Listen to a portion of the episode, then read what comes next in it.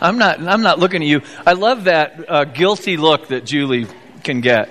That uh, it wasn't me, and that's like the first line out of your mouth. All right, welcome. I'm kind of the guy spinning the plates these next couple of weeks. Uh, see if you can track this with me. Jim is in Europe. Rob Schmidt, who plays the uh, leads the other team, is in Europe. Where's Mark Hill? He's here. Actually, that's okay. And you know what? I'll take it. This is not so bad, is it? Is not punishment for being alive, that's for sure. But uh, continue to pray for Jim. He's on his sabbatical. Um, I go with the, I'm a strong proponent of the no news is good news theory, and I have heard very little. I know he's been posting some random things, so I'm sure he's having a great time. But he's uh, studying on a sabbatical, and it'll be awesome. He'll come back all, all ready to go for the summer, which will be great. And Rob's visiting some friends in the beautiful place of Ireland the the, uh, Emerald Isle, as it were. Um, I hope you got one of these on the way in. I love this cover, Jude, Holy Women of God. Your beauty should be that of your inner self, the unfading beauty of a gentle and quiet spirit that is of great worth in God's sight. That's awesome. It's beautiful. We, men need the same thing, by the way. It's just that we're a little different. We really are. Uh, we, and we have a Father's Day, which is good. It's never at the exclusion of anyone else. Just want you to know that. Uh, a couple things in the prayer and praises section to, to pray for. I mentioned Glenn Nelson's funeral that was here yesterday. Pray for Christy, for the family. But uh, she's doing well. She is. She's uh, feeling the loss. Um, at the same time, uh, she's strong and she loves God. And, and, Glenn was a faithful, faithful man. It was a blast to have a funeral to celebrate the faithfulness of one of his children. It was awesome yesterday. Uh, we, by the way, we went outside. You know how this weather does here, springtime in the Rockies. We went out for the burial at uh, Valley Brook Cemetery in Breckenridge and in the morning, it had started where there was snow on the 10 mile, and I was like, oh, brother, here we go. How many of you have been to a funeral in Summit County where the snow was blowing sideways into your ear? Yeah, ex- absolutely. Me too. And so, but as we went over, it was like, oh, this, this blue skies opened up, and it was uh, great. We had a wonderful time. And about 30 minutes after we left, as I was going back over Swan Mountain Road, I looked over there, and it was just socked with snow. So it was a typical Summit County scenario. It was a blast. Uh, pray for them, though. Pray for uh, Bill and Alicia Spear and their family. Bill lost a cousin who is very dear to him and went and did that funeral yesterday. But they're here. Bill's teaching uh, John through this next couple of weeks, months probably, and he's across the hall right now. Um, my Jenny's doing well, lost her mom, but uh, again, a faithful person to celebrate. So thanks for your uh, care for us. Barry Neese, continue to pray for him. He's got another surgery scheduled. Uh, there's infection that is trying to kill that guy. Um, he's at St. Anthony's down in Denver, and just continue to pray for him, for Gail, for the family. And also pray for Vacation Bible School that's coming up. I hope you're getting signed up, kiddos signed up, uh, leaders to help with that. And this fun thing. Um, there's a couple of pictures there, Maggie. Would you put the first picture up, please? Oh, there we go. I wonder what's going on there. Are we getting it? Oh, yeah, there it is. So there's Jim. That's an unusual collection of people. Uh, where would you see that? It's not unusual to see Jim showing pictures on his phone, but uh, those people are together. That happened at the church-wide retreat uh, two and a half years ago in the fall. We're really hoping you will put on your calendar the date for that event because it's a big deal. Uh, it's the very first week, full weekend in September, and we go up to Snow Mountain Ranch. We have a great time together, but you get some interesting connections. Let me show you this next picture. Put that one up there, Maggie. So this is Nick and Jesse, and then this is Ryan and Lauren. And when they had this picture taken, neither of them were married. Now they're married. So I there's also there are some other couples that have been married since then. So I guess if you need a husband or a wife, you go to the church-wide retreat. I'm only messing with you. I'm not expecting that much connection to happen very often, but it is profound how that actually happened, and uh, it's actually a, a blast and a way to really connect with some people with whom you may not be familiar. That's good. And then here's the last picture. Not a surprise to anyone Pete Coldicelli, if you know him, he, it, I guess the, the retreat just drove him crazy. I don't know. Or quite possibly he was crazy long before we went on the retreat. That's the likelihood. But put that date on your calendar. We really want you to be able to come to that and enjoy and uh, continue to lift each other up in prayer. And that's an important part of what we do. Uh, let's pray before we walk into the Word. Lord, we come to you. This is an act of worship, a decision to suspend our current reality and address a God who's invisible.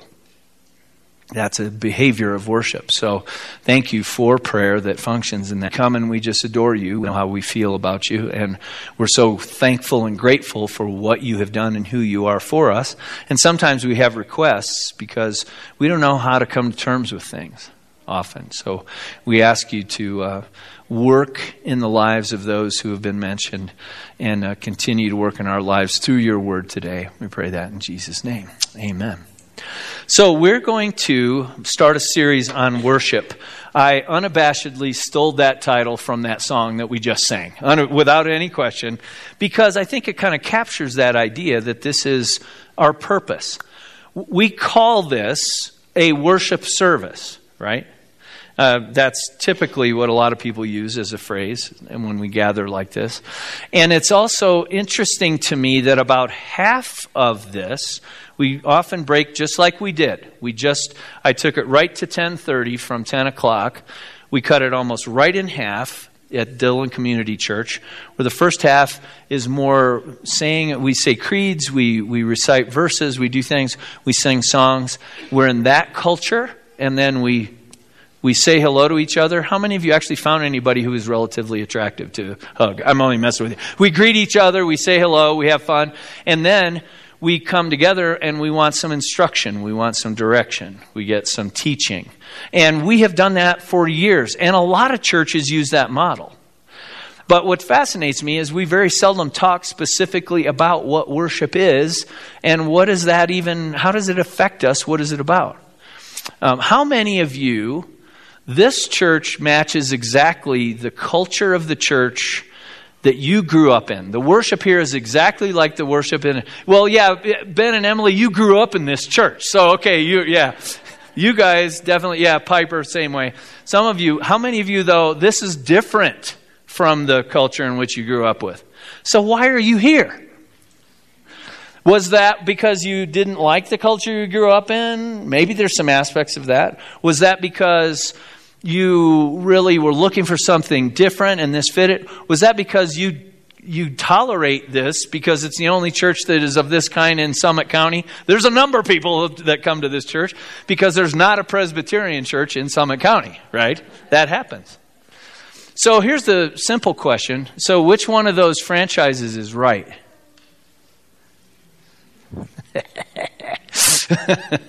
you know that we all kind of have that thing going on. In the 80s and the 90s, they actually called it in seminaries studies of worship wars. Now, does anybody have a problem with that phrase? I do. Why we would actually war. We, we would get in these modes of, wait, those guys are doing it wrong. Wait a minute, we don't do that enough. Wait a And I, by the way, get feedback from most of you on a regular basis at some levels. Uh, sometimes it's information that I didn't know, but not very often, to be really honest with you. Mostly, right, it's about preferences that you have. You miss something. Sometimes I can actually fulfill that wish as the director of the worship program. Sometimes I can't.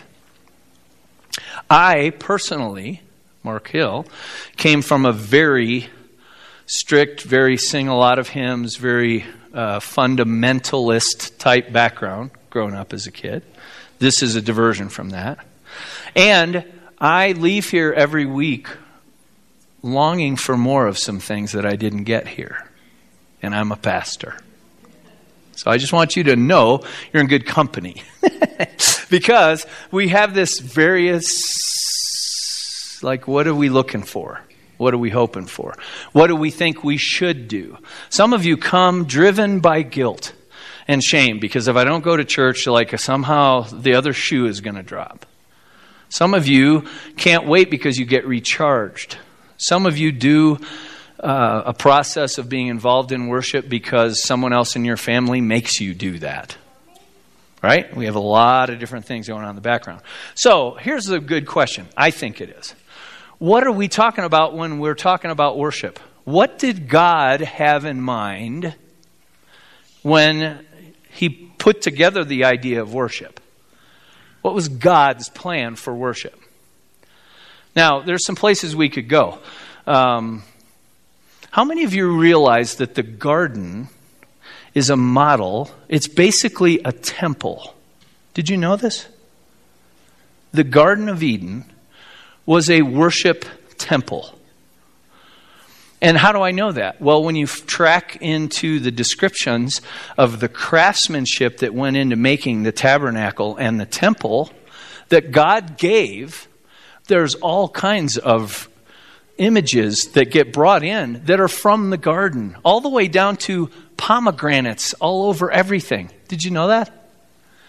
All kinds of details that made both the tabernacle and the temple feel, in a lot of ways, like a garden. And then the garden shows back up again in the end in Revelation, and we find out, oh my goodness, this is the whole thing. in fact, when we read Hebrews, we find out that those different tools and things that were used, the tables and the laver full of purifying water, and the, those are all the, the actual blueprints are in heaven for those things.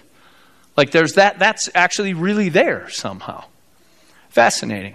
So, where else do you think, if, if we, we could get some information about worship, what God had in mind from the garden, where else do you think we could get information? In the Bible that He gave to us, where else would we find information about worship? I'm actually asking that physical question, hoping someone. Say where? Oh man, you went right to the Sunday school answer of Jesus. That's actually the right answer. But you're exactly right. We're going to go there. Are there other places before Jesus? Since you kind of stole my thunder, that was awesome. I love that. I love it. Psalms, okay, we think of the Psalms, right? We go, well, David, David had good, David was a man after God's own heart. He was a man who wrote, actually, David, but if you thought about how bizarre this combination was, he was a warrior and a poet. David took metal and cut men's heads off and wrote Psalm 23. Have you thought about the tension of that? That's a bipolar man, is what that is. I mean, it's an unbelievable combination of what was going on inside that man. And there still are scholars who say Psalm 23 is the most beautiful thing ever written in the history of humanity. So, should we go to David and get our answers about what God's plan for worship is? Maybe. Well, who else? What about Moses? Moses takes Israel.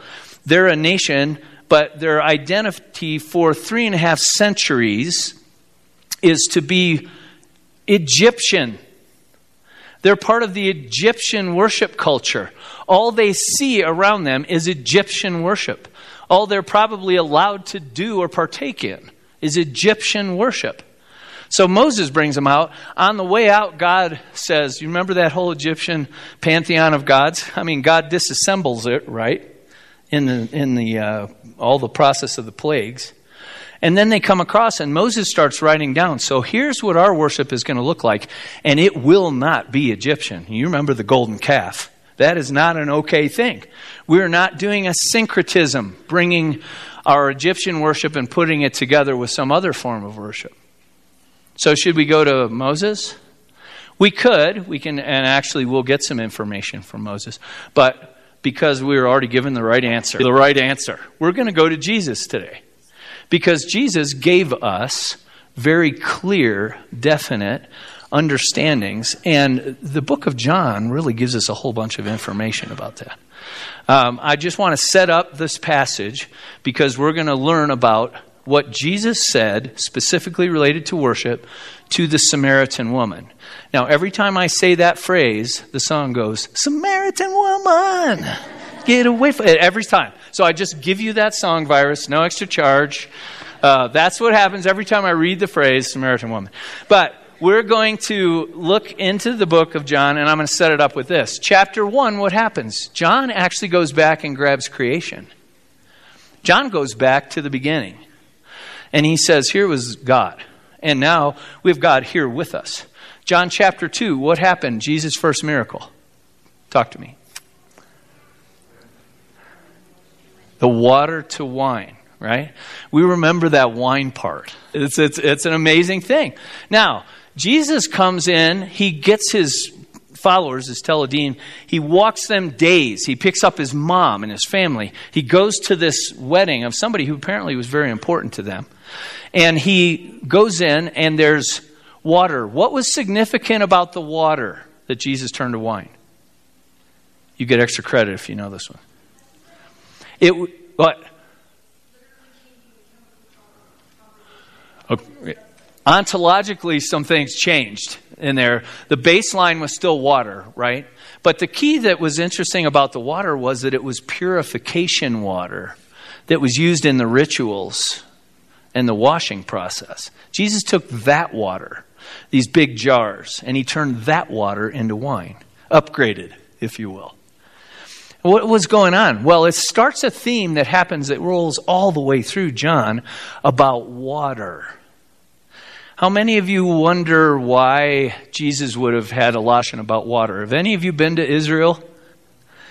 What kind of a country is that ge- geographically? It, it is a desert. There's no water. It is a desert. And a lot of the prophecies in the Old Testament and things are about bringing water to the dry land. Have you ever thought about the fact that Jesus never really changed the circumstances when he had all of the things that happened with water. Jesus never turned Israel into Kentucky. I was just in Kentucky last weekend, and the hillside in the spring in Kentucky is full of 500 different shades of green. It's an amazing thing to see. Water in the air, you can cut it with a knife. There's water everywhere. God Jesus never in the such the, the exchange of how this relationship is going to work never says what i'm going to do is turn this desert into kentucky it never happens instead what happens is using water as an illustration of the need the hunger the thirst the lack of something Water keeps coming up all the way through as a reminder of the fact that we need God and need that provision without God always changing the circumstances for us. That's really important in worship. Worship is not to get something from God that we think God should do. It's really important. Third chapter of John. What happens? Who's in the third chapter of John? Nicodemus is exactly right. Who was he? What was his description? He's a Pharisee, so he's a very learned Jewish teacher. At the same time, he was very interested in what Jesus was saying. Remember, he set up the meeting, uh, he initiated it and said, I got to kind of cover my back here because, you know, I can't be seen necessarily, but I want to know what you're talking about.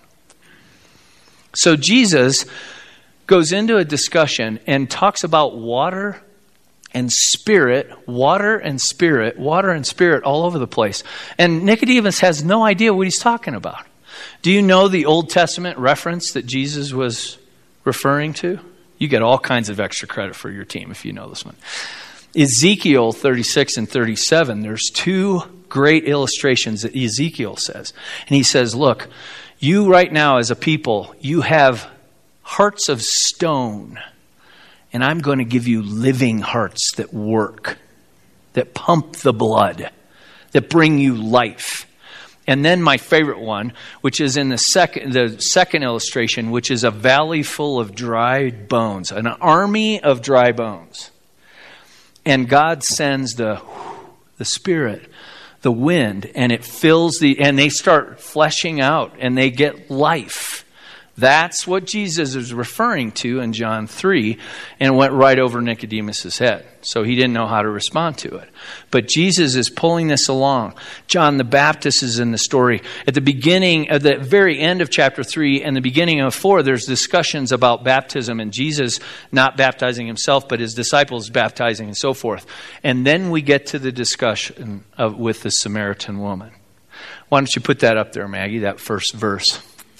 When a Samaritan woman, there's the song, you know it, came to draw water, Jesus said to her, Will you give me a drink?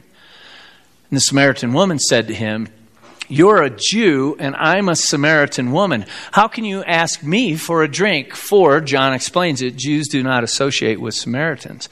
The Samaritans were from the same backstory probably, we're not 100% sure historically, but probably from the northern tribes that were taken into Assyria in captivity before the southern tribe of Judah was taken to Babylon. And they came back. When they came back from their captivity, with them the, the worship culture that they had taken with from Israel. They came back. They worshiped the one true living God, Yahweh. They did not worship a different God. They worshiped the same God. But they set up a different place and a location that was in the north. They had had that before they were kicked out. And they did it again. Now, the interesting thing is the location of where this Jacob's well is, where these two people are having a conversation, that temple is right over there. They're looking at it. It's right up on the hillside on the tell. And so, this reference, you'll see what she does here to talk about this a little bit more. Jesus says to her, If you knew the gift of God and who it is that asks you for a drink, you would have asked him, and he would have given you living water. What in the world is living water? Nicodemus didn't know what living water is. Jesus uses the same illustration here. He says, So this is, again, life that goes beyond just the like putting crops in the field and affects you at your actual being, your essence. Go to the next one there, if you would, Maggie. Oh, is that the second one? Oh, thank you. Sir, the woman said, You have nothing to draw with, and the well is deep. Where can you get this living water? She's thinking literally, he's thinking spiritually. Get that contrast right there? Are you greater than our father Jacob, who gave us the well and drank from it himself, as did also his sons and his livestock? Interesting that she grabs Jacob as a progenitor when Jacob, of course, is. They're called the God, Israel's God is called the God of Abraham, Isaac, and Jacob. So they both think Jacob is a progenitor. He's one of the, their great examples of faith and of worship. They both think that. The Samaritans and the Jews have that in common. Jesus says, Everyone who drinks this water will be thirsty again, but whoever drinks the water I give them will never thirst. Now, he's obviously not talking about physical water. It's as obvious, I think, at this point. Indeed, the water I give them will become in them a spring of water welling up to eternal life, which everyone wants. This is the ultimate life giving scenario. So remember, we're still writing on the back of all these water references. Go to the next one. You already did. See, you did that to me again. You're way ahead of me, girl. I like it. The woman said to him, Sir, give me this water so that I won't get thirsty and have to keep coming down here to draw water. She didn't quite get it yet. She's still thinking literally. You may have the same issue. You may think that worship, that actually living water, that spirit, is about some kind of very practical solution that's going to just make your life all better or something. In fact, there's been a whole teaching culture in the United States in the last century that has been tragic because it's given the mistaken idea, this idea the, the mistaken belief that God just wants to fix all of your circumstances and give you water so you won't be thirsty anymore. You might have the same mistaken belief. Woman, Jesus replied, Wait, did we talk about the, I didn't think so. Ah, you almost shut me down. Sir, the woman said, I can see that you're a prophet. Why did she say that? Because that's the whole section in there about the husbands, and I just didn't want to have to go into all that. But Jesus says, Go get your husband. She says, I don't have a husband. He's like, I know, you've got a bunch of husbands. So she realizes he knows information somehow that I, I didn't tell him. How does he know this? So, sir, I can see that you're a prophet. She goes from the fact to say, you're not only a Jew, which should be a difference in the distinction between us, but to now say you're a prophet, I'm, I'm very interested in what you have to say. Our ancestors worshiped then on this mountain right here, but you Jews claim that the place where we must worship is in Jerusalem. Now, this happens in our culture all the time. It happens between the churches, like I opened that can a little bit ago. How many of you grew up in a culture where the Catholics were considered evil? This is Mark Hill waving his hand because I was taught, yes, the Catholics, and I grew up in South Bend, Indiana. Notre Dame is there, there's Catholics everywhere. But the very Baptist church that I grew up in taught this clear distinction. Those people are going to hell, and there's a really good chance that the Pope is the Antichrist. I heard that taught from the pulpit. So we do this crazy thing where we do this immediately. Well, I don't know, we lost that. Where there's the distinction between we worship like this, you worship like that. There's something right about your worship. Maybe it's your place, maybe it's the way you stand, maybe it's whatever, but there's got to be a distinctive, and we always start doing this thing. We do it within the church, and then we also do the thing outside of the church where we say, well, those people, you hear that? Those people the distinction. We immediately do that. Now, you would think if there's anybody in the history of the world who walked on this rock who could solve the dilemma of who's right between the Jews and the, and the Samaritans, Jesus easily could have done that. But look what he does. Woman, believe me, there's a time coming when you'll worship the Father neither on this mountain nor in Jerusalem, Wait, what? Neither is right? Is that what he's saying? Okay, something just happened. Remember what he had done with water. He took water from a literal, will you get me some water, to a spiritual discussion. And he does it right here with what she did a minute ago when she said there's two places. Only one can be right. It's either Gerizim or it's Jerusalem. It's not both, right? And he takes it from the physical discussion and says, let's talk about this in a different way. You Samaritans worship what you don't know. In other words, there's some deficiencies there, but you worship. Does he take their worship and throw it out the window? No. If you read that, he does not. He says, though, that you worship, but you worship some things, there's some holes in your information. And we worship what we do know for salvation is from the Jews. But what he never does is say, so honestly, the best thing would happen would be if all the worshippers in Samaria would just quit it or all go to Israel. He doesn't say that. He says a time is coming and has now come when true worshippers will worship the Father in the Spirit and in truth, for they're the kind of worshipers the Father seeks.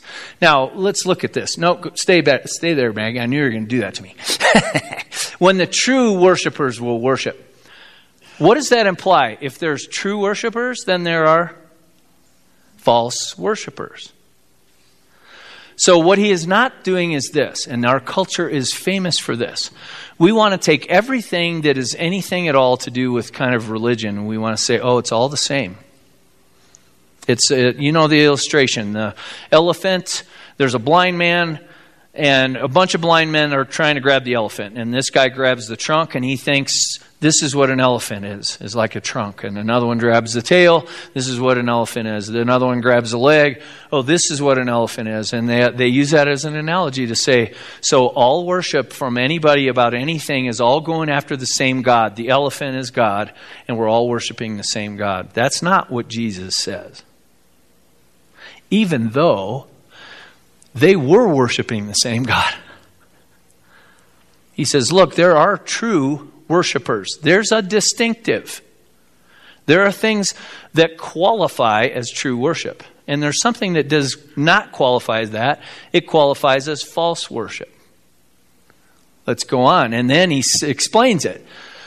They will worship the Father in the Spirit and in truth. Look how Trinitarian this is, by the way, just pointed out. This is Jesus talking about the Father and the Spirit. And when he teaches later in chapter 14, 15, and 16, he actually says the Spirit is the Spirit of truth. And you're going to hear about truth in just a minute. He combines those ideas. Oh, go back. Go back.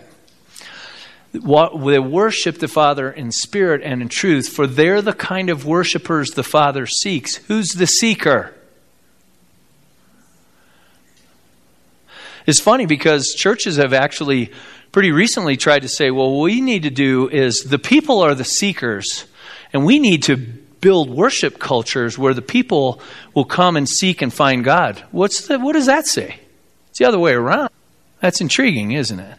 Because true worshipers are the ones that the Father seeks. Also, go back to John chapter 3 and remember what Jesus said to Nicodemus about God loving the world, not the world loving God.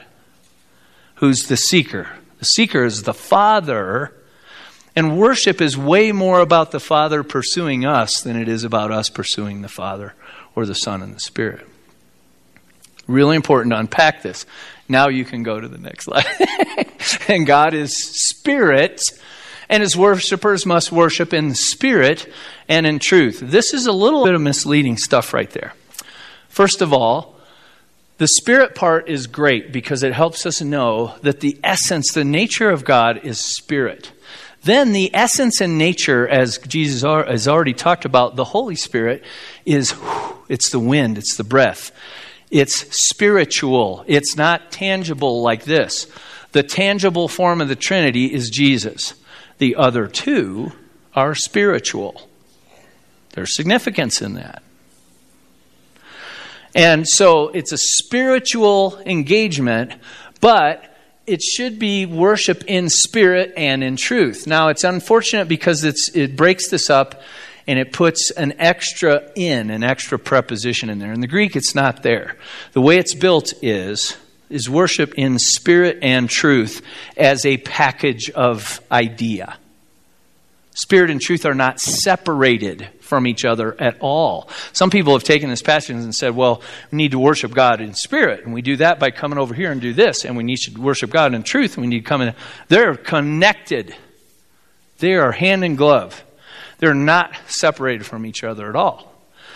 And you get the sense then, this is what you can hear Jesus is saying. It's a spiritual relationship, but it's got all kinds of foundational truth in it.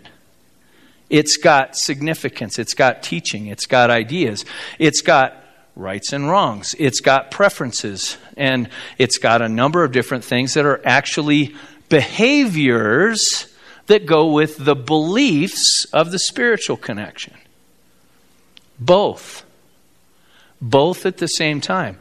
And bottom line, Jesus is saying where you worship God, that's never going to be the real big deal. We're not going to talk about sorting it out between that mountain, that city, and that city. What we are going to do is say real worshipers are those who worship both in essence and in truth. You've got foundational facts. This is exactly what happened in the law of Moses. This is what we do in the way that we do it. But we're not just going through the motions of these ways and, and do's. We're doing it because it's a spiritual relationship, and this is the groundwork for that. It fosters that. And the woman now goes from, You're a Jew, so, to, I see you're a prophet, I'm curious, to, I've heard about a Messiah coming, and he's going to explain everything to us. And it sounds like you're kind of heading down that trail, and Jesus says you're talking to him. So the worship goes from a discussion about something that is maybe abstract enough that it's hard to grab to worship that's an essence type thing. You can understand that essence type thing because you know there's an identity that is you that's not your physical parts. How many times do we change our cells over in the course of our life? Last time I heard it was seven. You basically rebuild your body seven times in a typical lifetime. So it can't be that, w- that our essence is trapped in our cellular makeup, right? It's not, I mean, through history, people thought maybe it's in your liver. We say it's your heart, maybe it's your brain. They're trying transhumanism. You know about this. They're trying to actually figure out how to capture the essence of being Bruce Butler.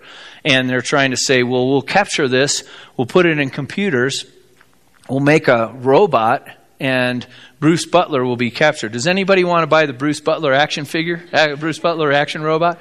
I, uh, by the way, would love one of those if they ever figure that out. So, say what? They'll, hand, they'll be handing them out at the back of the, of the church afterwards.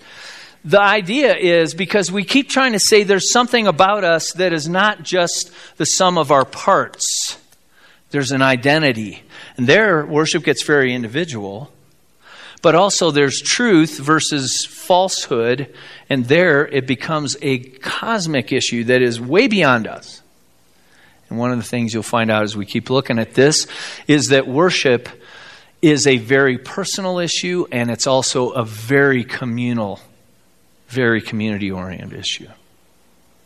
I hope this was helpful as you think through. I suggest you continue to look. Go back, read chapter 4, read at least 2 and 3 before it.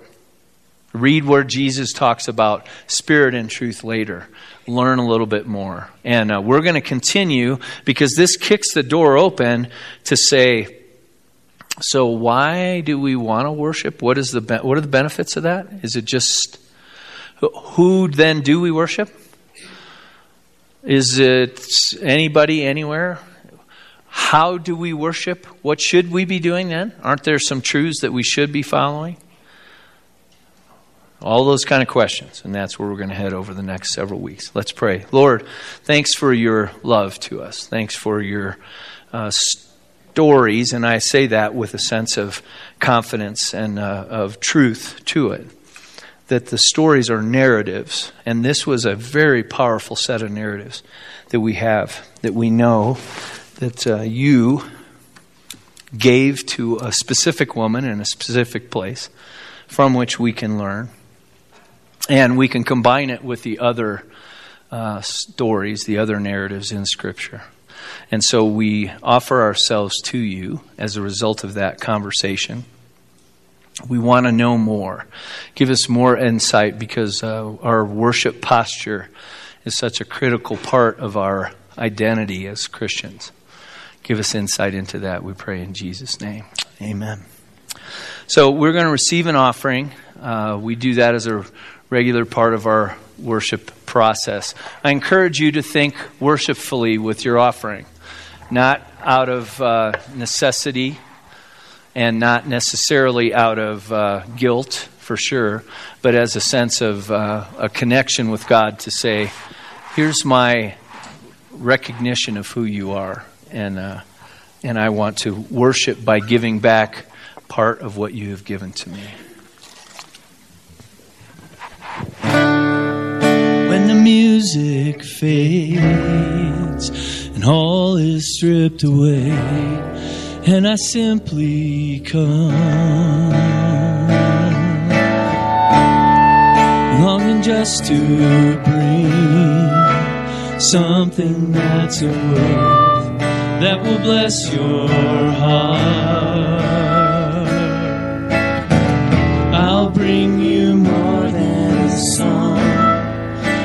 Song in itself is not what you have required.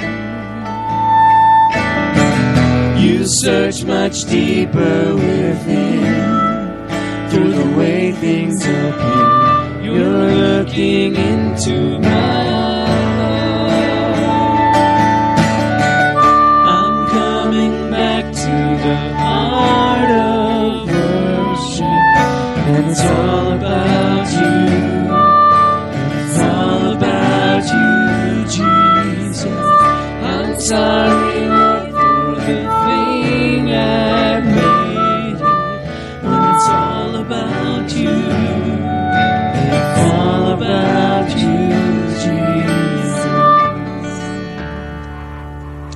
This song also captures the sense of recalibrating.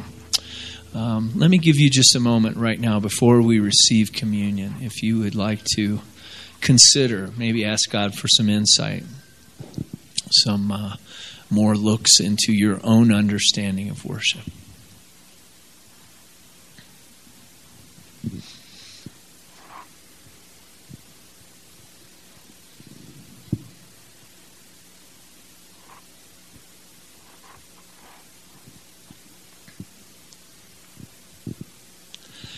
Hear our prayers, Lord. We want to be your children who represent you well, live into being uh, your image bearers.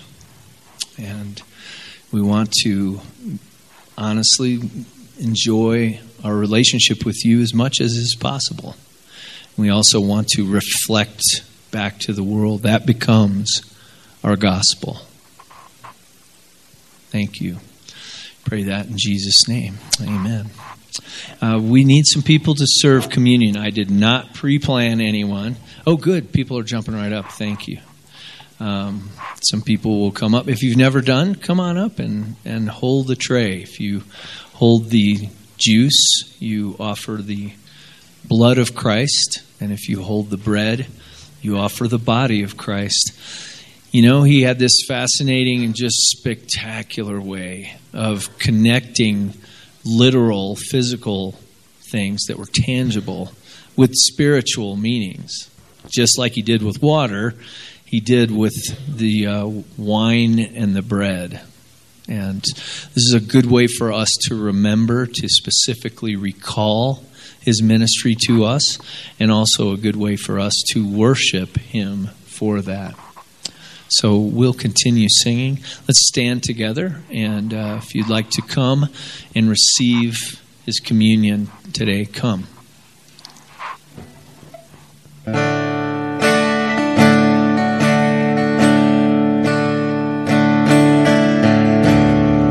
King of endless world, no one could express how much you deserve.